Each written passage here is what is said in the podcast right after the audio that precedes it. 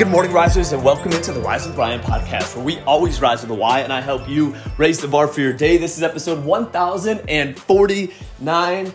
Hey, this happens all the time in life where we face some adversity, right? We face a challenging time. Some a little bit more severe than others, you could say, right? Sometimes we have some massive heartbreak that we face. Sometimes it's just little decisions that we make throughout the day that we look back and we're thinking, man, what did we just do?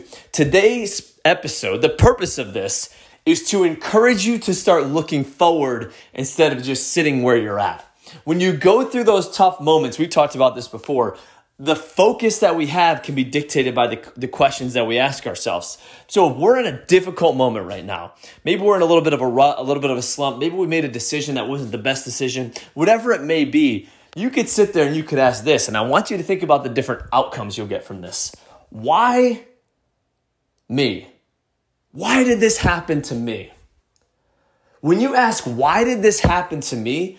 It puts you in a position to where you're not going to move forward or take a step forward. You're just sitting stagnant and you're asking. Now, there's power in reflection. So you may get some value out of that. Where this gets dangerous is when you keep just saying, why me? And you become the victim of that circumstance. Here's the question I want to encourage you to ask if you're here today or as you go through your week, if there's just things that come up and you find yourself in a difficult situation. Instead of saying, why me? Ask, what's next? All right, this just happened. It's not ideal. I wish it didn't happen. It's some adversity.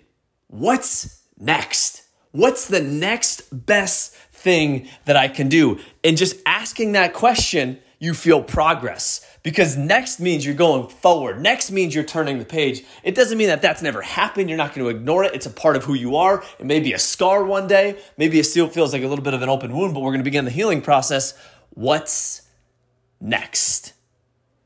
And that question, this is the fascinating part about us as humans. Just by asking a different question, the trajectory of your life can change substantially. So that's my encouragement for you here today anytime you're in that tough situation, anytime you're going through some heartbreak, anytime you're going through whatever that adversity may be in your life, and we're all going to face it, instead of saying, why me, say, what's next? Risers, thank you for tuning in here today. I hope you have a fantastic day. And as always, you've got this. Rise up.